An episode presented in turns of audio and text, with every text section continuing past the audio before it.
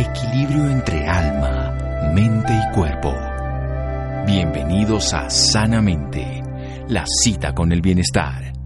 Dirige Santiago Rojas.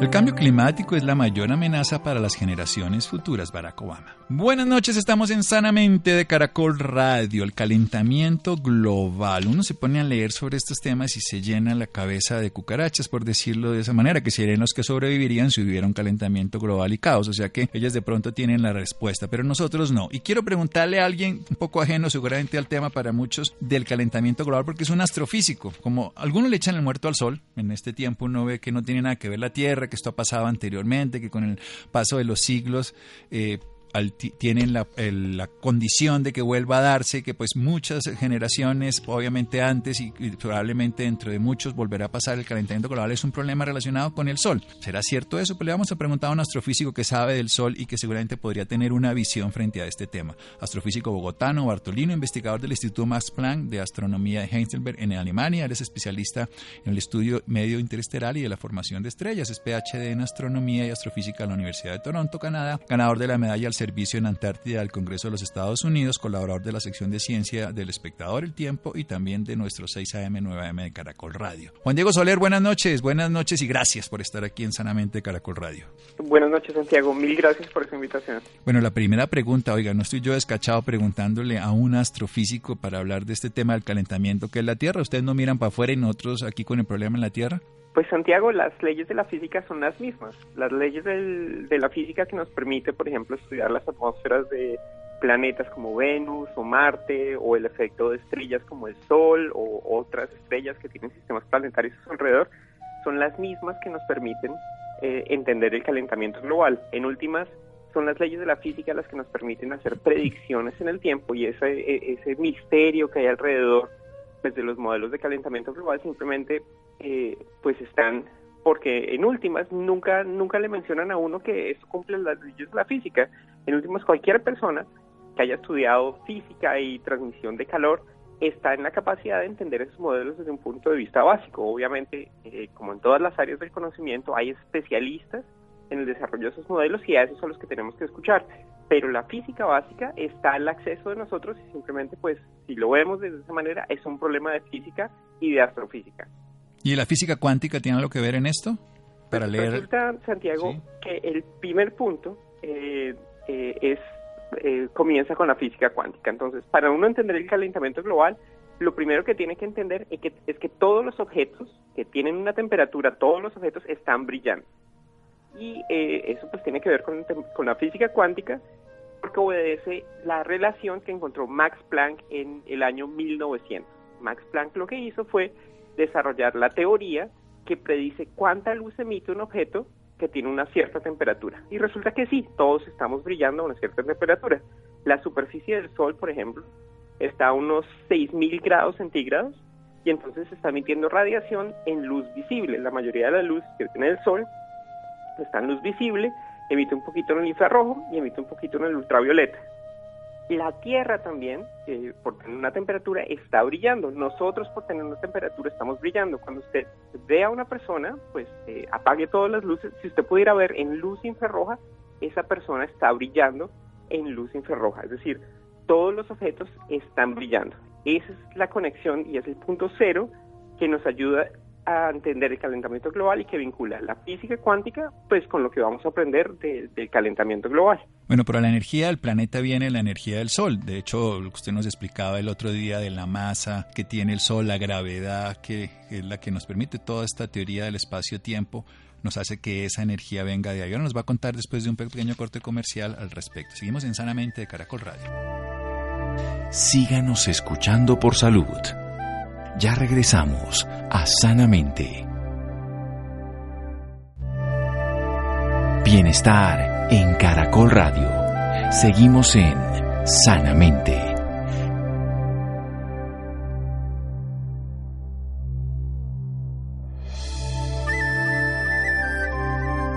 Seguimos en Sanamente de Caracol Radio. Juan Diego Soler, amigo de la casa de Caracol, colaborador también del diario Espectador y del Tiempo, astrofísico bogotano. Él está en el Instituto Más Planck y nos está contando sobre el calentamiento global, la física, las leyes de la física. Un astrofísico que ve las leyes de la física en el cosmos, por supuesto también en el planeta, puede entender este tema del calentamiento global, basado en una simpleza profunda. Quiero decir, todos los objetos brillan por su temperatura. Entre más temperatura, pues el brillo es más evidente y tendríamos, como en el caso del Sol, 6.000 grados la luz visible. En la Tierra, menor temperatura y nosotros, si estuviéramos viendo en infrarrojo, no lo vemos. Vemos desde el rojo hasta el violeta, no el infrarrojo ni el ultravioleta. Pues por eso no podríamos ver el brillo que tenemos los seres humanos. Pero le preguntaba, esa deformación a través de la masa que tiene el Sol, que hace que la gravedad nos sostenga alrededor y giremos alrededor, ¿toda esa energía de la Tierra depende del Sol? Juan Diego. Sí, entonces, Santiago, todo el tiempo estamos recibiendo la luz solar y resulta que la luz es una de las formas de transmisión de energía. Cuando usted se acuesta en una playa o sale pues por la mañana y, eh, y, eh, siente la luz del sol, ese, ese calor que usted está sintiendo es calor que se transmite por la radiación del sol, por ondas electromagnéticas o luz que vienen desde el sol. Entonces, eh, la Tierra, nuestro planeta Tierra, está todo el tiempo recibiendo luz desde el sol. Entonces, ese es un número que podemos medir, sabemos cuánta energía está viniendo del Sol en forma de luz. Resulta parte de esa energía se refleja en nuestro planeta. Entonces, cuando, por ejemplo, tomaban las fotos desde la Luna, la, misión Apolo 11, que ahora está cumpliendo 50 años, tomaba fotos de, de la Luna a la Tierra, pues podía ver la Tierra porque se estaba reflejando parte de esa luz que venía del Sol más o menos un 30% de la luz que viene del sol se refleja en la Tierra, es decir, nos queda el 70% de esa luz que transmite energía también. Esa luz llega a la superficie de la Tierra y es el balance entre esa cantidad de luz que se refleja, esa cantidad de luz que se absorbe, la que en últimas determina la temperatura de la Tierra. Entonces, usted lo puede pensar como si fuera como si estuviera llenando una piscina o una alberca. Entonces, la luz del sol que está llegando es como si fuera el chorro de agua con el que se está llenando la alberca o la piscina. Eh, la luz que se refleja es como el agua que, que, salpica y que se va saliendo de la piscina. Y el, la luz que emite la Tierra en ondas de infrarrojos como si fuera el sifón. Entonces, en últimas, la cantidad de agua que tiene en la piscina es el balance de esa agua que está entrando, es decir, de la luz solar que está llegando a la Tierra, la luz que se está reflejando y la luz que está emitiendo la Tierra. Entonces, si usted hiciera ese balance solamente así, sin ignorando la atmósfera, usted llegaría a que la temperatura de la Tierra sería unos menos 18 grados centígrados. Pero esa no es la temperatura que medimos, obviamente. No, aquí no estaríamos muriéndonos de frío en cualquiera de los sitios del planeta. Pero bueno, entonces el Sol nos da esa energía lumínica permanente eh, y que se va a, través de los siglos y de los años. Pero ese Sol termina siendo esa causa de este tipo de problema que nosotros tenemos, de eso que son los gases atmosféricos, que también quiero que nos expliquen en qué consiste el efecto invernadero, porque ni siquiera lo hemos definido. Entonces, efectivamente, el Sol pues nos envía toda esa energía y crea como ese balance que, que crea la temperatura en la Tierra. Entonces, si uno hace las cuentas de la cantidad de luz que viene del sol, la cantidad que se refleja, pues resulta que ese balance le da una temperatura muy fría, que es esa que le estaba contando, pero resulta que eh, la, la, Tierra no es una esfera, no es una pelota, sino tiene su atmósfera, y en la atmósfera de la Tierra hay una serie de gases que no permiten que la energía que, que absorbe la Tierra se escape del planeta. A ese efecto le llamamos el efecto invernadero y es un efecto que sucede naturalmente. Incluso antes de la revolución industrial, eh, antes de que existieran emisiones de dióxido de carbono y esos gases de invernadero que nosotros llamamos, existía un, ese fenómeno de, efecto invernadero, que es el que mantiene la superficie de la Tierra a unos 30 grados centígrados, más o menos. Entonces, ¿qué, qué es lo que sucede? Resulta que hay moléculas en la atmósfera que eh, en las que está, por ejemplo, el vapor de agua, el dióxido de carbono, el gas metano, los óxidos de, nitrógeno, que no permiten que se escape la luz que emite la Tierra en infrarrojo. Entonces, ¿se acuerda que eh, les había acabado de decir? La luz que escapa de la Tierra, pues escapa en ondas de infrarrojo. Resulta que el dióxido de carbono, que es transparente, no, no podemos ver el dióxido de carbono, es opaco en ondas de infrarrojo y captura esa luz que está tratando de escaparse de la Tierra. Y en últimas lo que hace es mantener esa energía que se está tratando de escapar eh, en ondas de infrarrojo dentro de la Tierra y eso hace que la temperatura media sea unos 30 grados centígrados. Eso quiere decir que cuando le echamos el agua a la piscina salpica, volvemos y la devolvemos a la tierra y la dejamos aquí, por decirlo de alguna manera. Nos quedamos con esa energía en la tierra. Usted acaba de decir que eso es un proceso natural que ha ocurrido antes de la era industrial. Sin embargo, ¿qué pasó con la era industrial? ¿Dónde tenemos nosotros los humanos? Hay que ver, porque vemos que el sol sí es el que nos da esa temperatura, pero algo hace que no se termine de reflejar completamente y absorbamos más y tengamos más en la tierra. Pues, Santiago, algo sucedió en hace casi 300 años y fue la revolución industrial.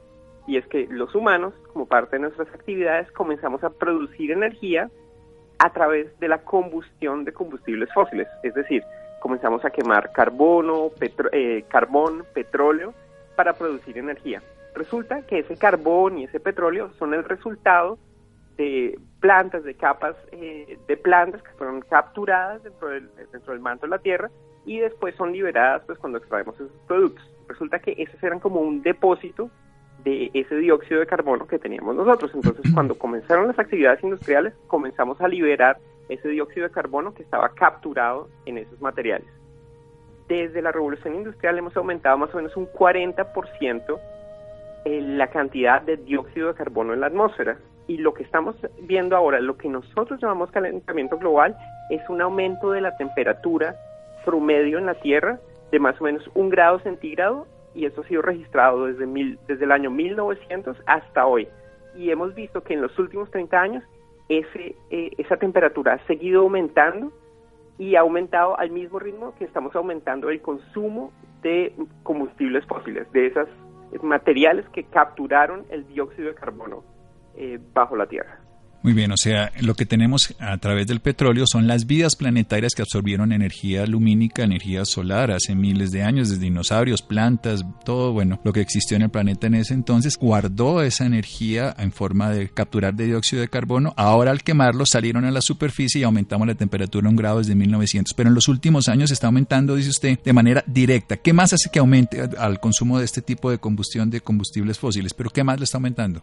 Bueno, resulta que no solamente es el, consumo de combustibles fósiles, sino cualquier actividad que lleve al aumento de los gases de efecto invernadero, por ejemplo, el gas metano, que es producido eh, pues por actividades industriales, eh, los dióxidos de los óxidos de nitrógeno que son producidos por los fertilizantes, el gas metano, obviamente el ganado es uno de los mayores productores. Sí, por eso iba a preguntar las vaquitas. Exactamente, entonces estamos aumentando la cantidad de esos gases que no permiten que se mantenga ese balance que está en la Tierra. Básicamente es como, ¿se acuerdan eh, la analogía de la alberca que se está llenando y el sifón eh, que permite que se, que se mantenga el nivel en la alberca? Lo que estamos haciendo es tapando el sifón. O sea, ese ya es el otro problema. No solamente no dejamos que salpique y se vaya para afuera, sino que además le tapamos el sifón, entonces aumentamos la alberca, en este caso la temperatura, un grado centígrado por lo menos en el último tiempo, desde 1900 para acá. Pero vamos a las actividades humanas específicas, la del ganado, porque por supuesto tenemos más cabezas de ganado, ellas producen gases, cuando se echan gases flatos eh, a través de la digestión, a través además de los fertilizantes, a través de la combustión. ¿Y qué más cosas la están aumentando? ¿Qué otras cosas tenemos los humanos directa relación con este problema que aunque venga del sol en una parte, obviamente nuestra responsabilidad el aumento?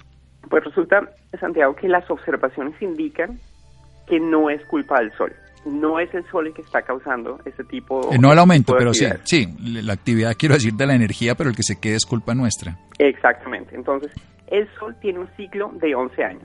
Cada 11 años la actividad solar aumenta y desciende y ese ciclo está registrado pues desde hace muchos años. Resulta que durante los últimos años hemos visto que el ciclo solar no tiene nada que ver con el aumento de las temperaturas y en particular el periodo entre el año 2000 y el año 2008, cuando estaba decreciendo la actividad solar, pues se esperaba que si el sol era el culpable de ese, de ese aumento de las temperaturas, pues debería en principio pues ser unos, años en los que tendríamos enfriamiento promedio de, la de las temperaturas de la Tierra. Ese no fue el caso. El ciclo solar ha continuado y las temperaturas han, han continuado aumentando de la misma forma que el dióxido de carbono que está siendo liberado en la atmósfera. Es decir, el sol no tiene la culpa. Bueno, vamos a sacar aquí a nuestro querido sol que le debemos además miles de cosas buenas, todas, mejor dicho, no, miles, todas. La vida, la vitamina D, el exponerse al sol además, que es una paradoja, nos puede dar cáncer de piel, pero nos protege de otros cánceres más graves. El, el sol es el sentido de nuestra existencia planetaria. Vamos a un pequeño corte aquí en Sanamente de Caracol Radio y seguimos con Juan Diego Soler hablando sobre el calentamiento global. Síganos escuchando por salud. Ya regresamos a Sanamente. Bienestar en Caracol Radio. Seguimos en Sanamente.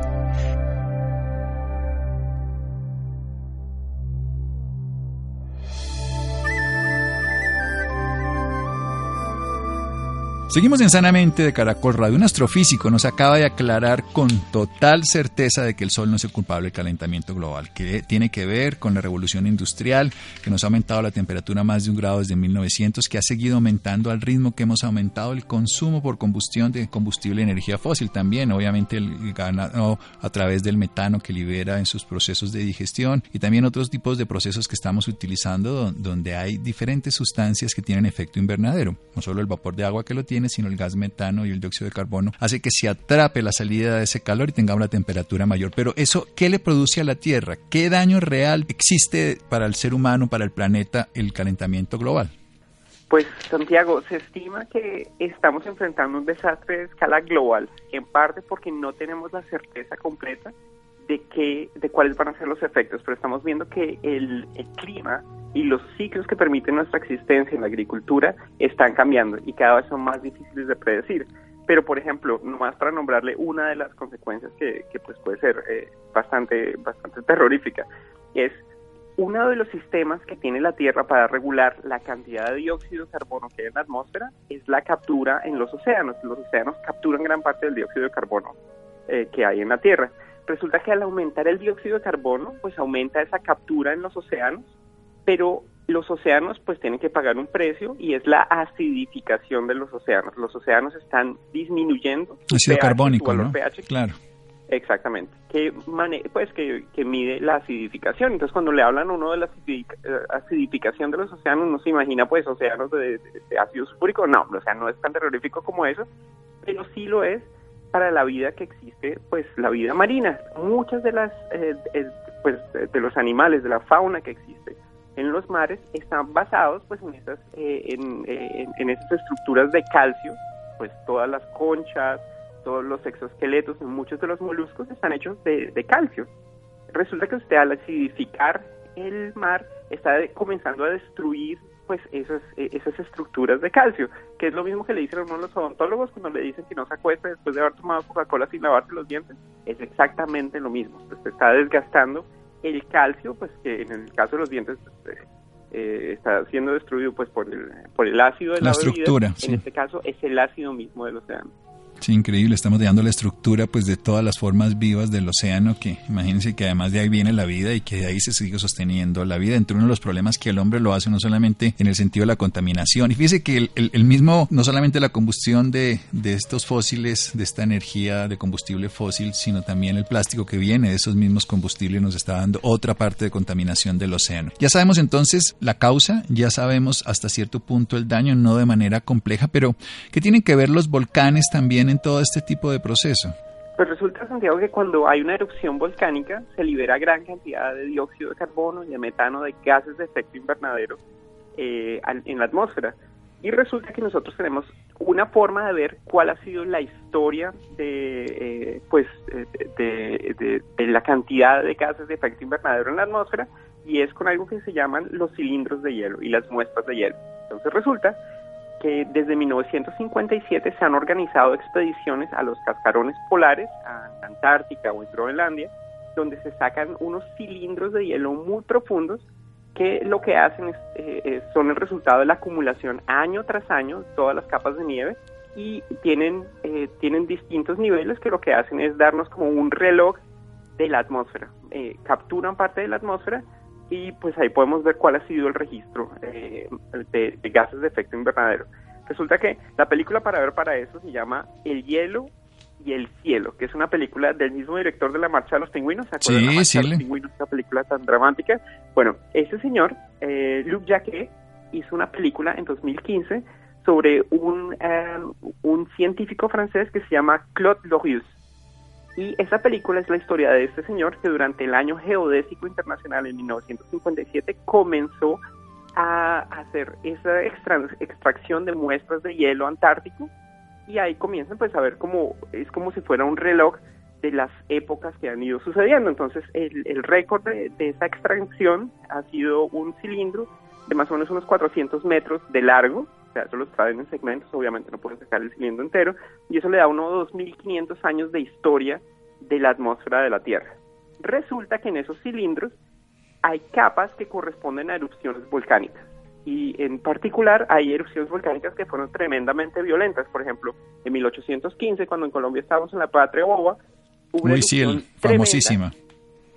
Del volcán Tambora. Sí. El volcán Tambora hizo erupción en las islas de la Sonda, en, en, en Indonesia, y fue tan, tan la cantidad de gases... Mur murieron miles de personas en Europa. Tal cual, y se conoce 1816 como sí. el año sin verano. Ese año hubo un efecto eh, importantísimo en el, en no el clima eh, mundial, no hubo cosechas, hubo hambruna, y entre las consecuencias más particulares de la erupción del, del Tambora estaba Frankenstein de Mary Shelley. Ellos se tuvieron que quedar encerrados un verano pues porque el clima estaba terrible y eh, pues dicen que eh, como en las actividades que tenían ahí pues fue escribir una historia y ahí fue que Mary Shelley escribió la historia de Frankenstein y dice que había tal cantidad de, de, óxido de nitrógeno en la atmósfera que había tormentas eléctricas muy fuertes que después nos inspiraron a Mary Shelley para la historia de Frankenstein. Pero bueno, volvamos a los volcanes. Resulta que si uno analiza, o los científicos que analizan ese tipo de muestras en el hielo, han observado que menos del 2% de la cantidad de dióxido de carbono que ha sido liberada de la atmósfera en la época después de la revolución industrial corresponde a los volcanes. Si le ponen números, eh, más o menos nosotros estamos liberando unas 35 gigatoneladas, es decir, millones de millones de toneladas en el ambiente cada año. Los volcanes liberarían menos de 0.2 gigatoneladas cada año, es decir, es una fracción muy pequeña comparado con lo que estamos nosotros continuamente emitiendo. O sea que yo que le estaba echando el muerto al sol y a los volcanes, me, nos toca seguirle echando el muerto a los humanos. Pero ¿cómo se mide ese dióxido de carbono? ¿Cómo, cómo sabemos realmente si la cifra es oficial, real y, y confiable? Entonces, aparte de esos, de esas muestras de hielo, pues que no se extraen solamente Sí, sí. en un solo lugar, pues porque eh, eh, eh, pues la acumulación de gases atmosféricos puede ser distinta. Entonces, eh, en, Antártica, pues los cilindros de, hielo más, conocidos son los del lago Vostok, pues que son los cilindros de hielo que sacan desde la estación rusa que quedan Dome en Antártica. Y son unos cilindros tremendamente grandes, pero pues también están sacando cilindros en, en, Groenlandia, que también tiene una superficie, un glaciar tremendo. Eso estamos hablando de, Antártica es un continente que tiene un glaciar encima que tiene casi dos kilómetros de espesor. Entonces, pues esos cilindros de hielo pues pueden registrar muchas épocas.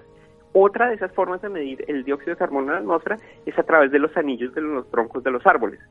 Los árboles, por la fotosíntesis, los árboles respiran dióxido de carbono y almacenan ese dióxido de carbono como parte de su respiración. La fotosíntesis es el sistema en el cual los árboles utilizan dióxido de carbono para hacer su comida. Y entonces ellos acumulan eh, el dióxido de carbono en sus anillos y estudiando esos anillos no solamente hemos visto que la cantidad de dióxido de carbono ha aumentado, sino que ese dióxido de carbono corresponde al tipo de dióxido de carbono, al isótopo de carbono que se emite eh, eh, cuando hay más emisiones eh, de combustibles fósiles. Es decir, no solamente es dióxido de carbono que ha aumentado, sino es, tiene la marca, tiene la huella del dióxido de carbono que nosotros estamos liberando cuando quemamos combustibles fósiles. Vaya, seguimos siendo los responsables y lo estamos midiendo en todas las formas de la naturaleza. Dos preguntas que son muy importantes. ¿Qué va a pasar en el futuro? Pero más importante, ¿qué tenemos que hacer los humanos? Pues, Santiago, la, forma en la que funciona la ciencia, funciona la física, es predecir a partir de las observaciones pues, que tenemos del pasado. En últimas, la física es una forma de predecir en el tiempo, pero como todas las predicciones pues están sujetas pues a cierta incertidumbre y el, sobre todo en modelos tan complejos. La historia que yo les conté de la luz del sol que viene y la forma en que el planeta está emitiendo radiación, pero resulta que tiene todas las complejidades al respecto. Entonces, si ustedes ven, por ejemplo, esas reuniones en las, eh, en las cumbres de calentamiento global, pues están hablando de cubrimiento de nubes, cubrimiento de hielo, cantidad de... Eh, hay un número muy particular que se llama albedo, que es como la cantidad de luz que se refleja en la superficie de la Tierra. Esos modelos tienen una, una gran complejidad. Lo que esos modelos están prediciendo es que en los próximos 100 años vamos a tener un aumento de entre 2.6 a 4.8 grados centígrados. Eso significaría que el nivel de los océanos aumentaría un metro entero. Eso acabaría con más o menos un tercio de, las formas de vida en los océanos de la Tierra. Hay zonas eh, del planeta que serían completamente invivibles. Estamos viendo una crisis eh, humanitaria eh, que no tiene comparación. Si si queremos llegar a imaginar más o menos qué puede suceder eso, vean el caso de Siria. Siria tuvo unas sequías extremadamente fuertes en el norte de su país. Por supuesto, la guerra en Siria no fue producida por el calentamiento global, pero sí hace que los conflictos humanos que tenemos que, eh, que tendemos a resolver a bala se agraven y estamos viendo situaciones donde vamos a tener desplazamiento climático, vamos a tener refugiados climáticos. De hecho, muchas de las naciones del Pacífico están comprando tierras en Australia pensando en reubicar sus países en zonas que no van a ser sumergidas. Entonces estamos hablando, esto no es una controversia, el calentamiento global es, es un hecho, esto es un hecho, no es una hipótesis. Es, un hecho y pues lo que estamos haciendo es prepararnos para la contingencia y ver cómo vamos a mitigar estos hechos. O si no, Atlántida 2. Si no, si no tenemos dónde, nos toca hacer ciudades eh, submarinas, quiero decir, y no lo, lo digo en tono irónico, sino estamos generando eso como un hecho, ¿no? Y sabe que es lo más grave, Santiago, que no vamos a ser nosotros, no va a ser usted ni voy a ser yo, van a ser los hijos, nuestros hijos y nuestros hijos de nuestros hijos. Entonces, en últimas, ¿qué les vamos a decir? Eh, ¿qué, ¿qué, hicimos cuando vimos la ola venir y no hicimos nada? Eso es como si fuera la película Armageddon, pero en lugar de ser un asteroide que viene hacia nosotros, es un gas invisible que seguimos emitiendo y que realmente no tenemos idea al respecto. Bueno, y la pregunta del millón, ¿qué hacemos? Pues esa es, realmente la pregunta del millón. Es muy fácil, en un país como Colombia, por ejemplo, eh, parece como que la responsabilidad no nos tocara a nosotros, porque sí es cierto que la mayoría de los países que están produciendo eh, dióxido de carbono son los países industrializados, países como Alemania, viviendo, países como Estados Unidos, China, que son países que eh, están altamente industrializados y por supuesto su consumo de energía es mucho más alto. Sin embargo, por ejemplo, en Colombia, nosotros tenemos eh, las zonas naturales de captura de carbono pues más grandes de la Tierra. Tenemos bosques naturales que están funcionando eh, en este momento. Entonces, en últimas, nosotros tenemos la solución en este momento y cada vez que se tala un árbol, pues se está eh, liberando el dióxido de carbono que está en ese árbol, si lo quema o si, lo, pues, si produce alguna actividad industrial a partir de él. Entonces, en últimas, la racionalización del uso de nuestros suelos entender qué es lo que está sucediendo, pues es parte de la solución. Es imposible realmente eh, llegar a una solución en, una hora. Entonces, no me crea a mí, pregúntele a cualquier persona que sabe de física, pregúntele a su comunidad cómo va a ser afectada por el calentamiento global y en últimas estamos pensando en, desarrollar lo que se llama resiliencia y es nuestro mundo está cambiando muy rápido y nosotros tenemos que cambiar con eso. Bueno, de todas maneras, que no se quede en un programa, que no se quede en una hipótesis, que no se quede en algo más para apagar la radio y acostarnos a dormir, sino que pensemos que esta es la realidad que le estamos dejando al planeta, a nuestros hijos, a nuestros descendientes y sobre todo estamos dañando la vida de todos, porque esto influye, por supuesto, en la capacidad respiratoria del ser humano, en la producción agrícola, lo que estábamos hablando, por supuesto, este efecto del volcán eh, Tambora en Indonesia, lo que ocurrió en 1815, que fue muy sonado, por lo menos internacionalmente, y que mató a millones de personas por la hambruna de las no cosechas en Europa, es una de esas condiciones obviamente puntual, característica de un volcán, pero que puede ser el daño planetario en unos siglos, si nosotros no somos capaces de cambiarlo. De todos depende, depende de usted, depende de mí, depende del que me escucha, depende del que vende los carros. ¿Será posible algún día tener vehículos eléctricos? ¿Hacen daño para el ecosistema, para esto, este calentamiento, para terminar? Pues Santiago, es, es, es parte del balance que tenemos que hacer. O sea, los vehículos eléctricos en últimas estamos viendo, eh, estamos buscando formas de almacenar energía que sean eficientes. Entonces, en últimas, ese es un problema muy complicado y necesitamos las mentes más brillantes que tengamos disponibles pues para poder solucionarlo. Entonces, no les dejo la respuesta en este momento, pero si usted tiene curiosidad del tema, si le gusta la ciencia, pues eh, hay espacios en todas las ciudades de Colombia donde estoy seguro que están dispuestos a, entablar esta conversación. Si usted le gusta la ciencia, si tiene un hijo que le gusta la ciencia, si a su vecino le gusta la ciencia, pues no hay mejor manera de realmente buscar soluciones sostenibles pues que, estudiar y aprender sobre este tema. Yo creo que lo mejor es que no la tenemos la solución. ¿Y por qué lo digo? Porque ya no depende de otros que lo hayan eh, pensado o supuesto. Depende de nosotros y tenemos que descubrirla entre todos. Y esa es la idea. Cada noche descubrir algo aquí, pero de aquí me quedo más dudas que soluciones. Pero eso me encanta. Dudas, las soluciones a los problemas no las, las tenemos nosotros. Las dudas están ahí. El conocimiento sí lo he tenido completo y ya le sacamos al sol de la ecuación. Muchas gracias, Juan Diego, de verdad. Maravilloso. ¿Dónde lo podemos seguir en las redes sociales? Pues, Santiago, podemos seguir esta conversación en Twitter, en arroba Juan Diego Soler, o en Facebook, en Juan Diego Soler Astro. Eh, y ahí estoy dispuesto pues, a que sigamos esta conversación. Sí, es una conversación no solo amena, sino científica y que ojalá nos deje a nosotros muy tocados para que nos comprometamos con nuestra única casa, nuestro hogar, el planeta Tierra. Un abrazo, Juan Diego, y descanse. Gracias, Santiago. Hasta luego. Seguimos en Sanamente de Caracol Radio síganos escuchando por salud. Ya regresamos a Sanamente.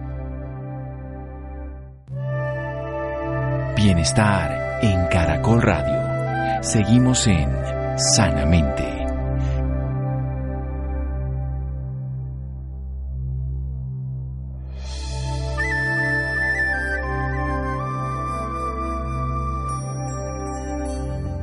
Seguimos en Sanamente de Caracol Radio, quedé muy tocado con esta información, Facebook Juan Diego Soler Astro o en Twitter arroba Juan Diego Soler, Juan Diego Soler. Para los interesados en el tema del calentamiento global, todos somos responsables, el panorama es oscuro, es complejo, es realista y si no cambiamos va a ser peor. O sea, la realidad ya está, pero puede llegar a ser peor, depende de nosotros. Hablemos precisamente del asma. Pacientes con asma bajo el control logran mejor calidad de vida en el 97% de las personas con asma grave presentan limitaciones en sus tareas cotidianas, o sea que no es algo anecdótico. Y el 83 de los afectados tiene un impacto negativo en sus relaciones personales. Aprendamos un poco más de esta enfermedad que incluso el calentamiento global también agrava. Laura, buenas noches. Buenas noches, Santiago, para usted y para todas las personas que nos sintonizan a esta hora. El asma es una enfermedad compleja asociada con la inflamación crónica de las vías respiratorias que dificulta la respiración la mayoría de las personas con asma puede controlar eficazmente su afección con medicamentos. Sin embargo, algunos casos de asma se clasifican como graves y pueden ser más difíciles de controlar, alterando su vida diaria. Para hablarnos un poco más sobre este tema, nos acompaña el doctor Rodolfo José Denis Verano. Él es médico internista del Departamento de Investigaciones de la Fundación Cardioinfantil.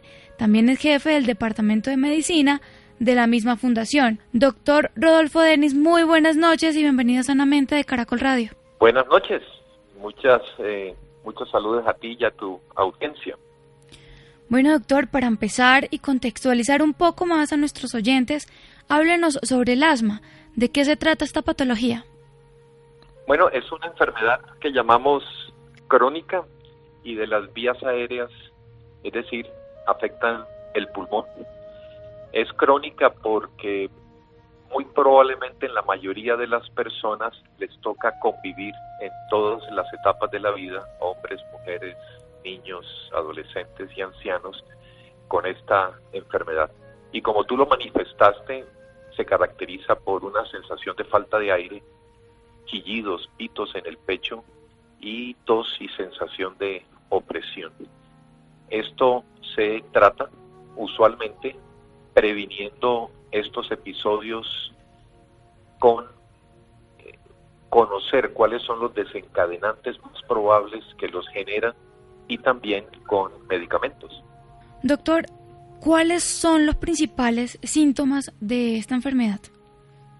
Sí, los principales síntomas eh, usualmente son falta de aire, que nosotros llamamos disnea, y muy comúnmente lo que la persona siente o el cuidador, padre, madre eh, de los niños es sensación de silbidos, pitidos en el pecho y la queja de la persona que tiene sensación de opresión y muchas veces tos. Esto conlleva a que las personas puedan dormir mal, puedan tener que limitarse muchas veces en sus actividades de vida diaria y en ejercicio. ¿Y quiénes son los más propensos a sufrir de asma? usualmente en niños, en, un estudio que hicimos en Colombia, más de 6.000 personas en seis ciudades, encontramos que niños definidos como antes de los 16 años pueden tener dos de cada diez niños síntomas consistentes de asma y en adultos uno de cada diez. No hay una diferencia real entre hombres y mujeres, quizás un poquito más frecuente en mujeres, pero no mucho. Doctor, ¿y por qué le da más a los niños? Bueno, las, las razones es que los niños son los, eh, cuando se están desarrollando, se exponen a múltiples causas que generan estos episodios de crisis asmáticas, eh, sobre todo niños en áreas urbanas y sobre todo niños que tienen un fondo que llamamos alérgico de atopía y que inclusive se puede heredar y correr y que corren familias. Eh, sabemos que estos niños en ocasiones también tienen conjuntivitis eh, alérgica, rinitis alérgica, dermatitis atópica y claramente, como, como estamos discutiendo, asma bronquial. Háblenos un poco sobre los cuidados que debe tener una persona con asma. Bueno, lo que yo creo que debe quedar claro es que la mayoría de las personas con asma pueden tener una vida normal, que no les afecte su calidad de vida ni su capacidad para hacer ejercicio. Para eso se necesita estrategias de prevención de los desencadenantes eh, del asma que la inmensa mayoría de las personas tiene que ver con ácaros, vienen en el polvo, en el polvo doméstico, presentes en las camas, en las alfombras, en los muebles, caspa de animales de compañía, gato y perro son los más frecuentes. También pólenes eh, presentes en el aire, definitivamente la contaminación ambiental y es lo que va a ser mucho más difícil de manejar para los asmáticos en un futuro muy cercano. El humo del tabaco y también irritantes eh, químicos presentes en los lugares de trabajo de las eh, personas. El, el, el asma obviamente también se controla con medicamentos. Definitivamente la vía preferida son medicamentos inhalados. Y estas dos estrategias claramente pueden llevar a que una persona tenga una vida eh, normal. La guía de esto la debe hacer eh, el médico, la evaluación, el ajuste de los tratamientos y obviamente la revisión de la respuesta que las personas Muchas personas utilizan remedios caseros para combatir esta enfermedad. ¿Usted cree que esto es recomendado o que esto es, es bueno? Bueno, hay, hay remedios caseros que pueden ayudar definitivamente. Eh, está bien descrito el rol de el olor a café, eh, de la cafeína, que es que trae un broncodilatador que puede ayudar a esto, pero no es aconsejable que se tenga únicamente esta línea de manejo.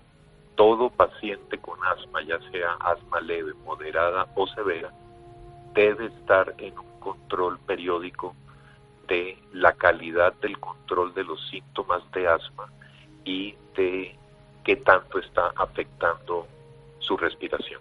Para finalizar, me gustaría que le hablara a nuestros oyentes sobre las nuevas miradas sobre el asma. Ok, nuevas miradas sobre el asma. Eh, tenemos varias cosas. Una, para asma de difícil control, que afortunadamente son las menores.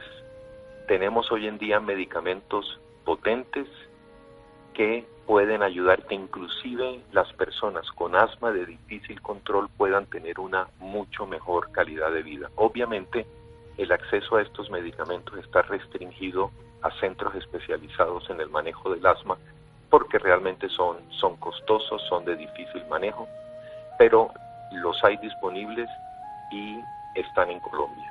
Lo otro es que la inmensa mayoría de las personas con asma se pueden controlar con atención a que no solamente reciban dilatadores de los bronquios para el alivio de los síntomas, sino que al tiempo reciban también medicamentos que pueden controlar el, asma basados en antiinflamatorios y el más conocido y el más usado hoy en día es los corticosteroides inhalados.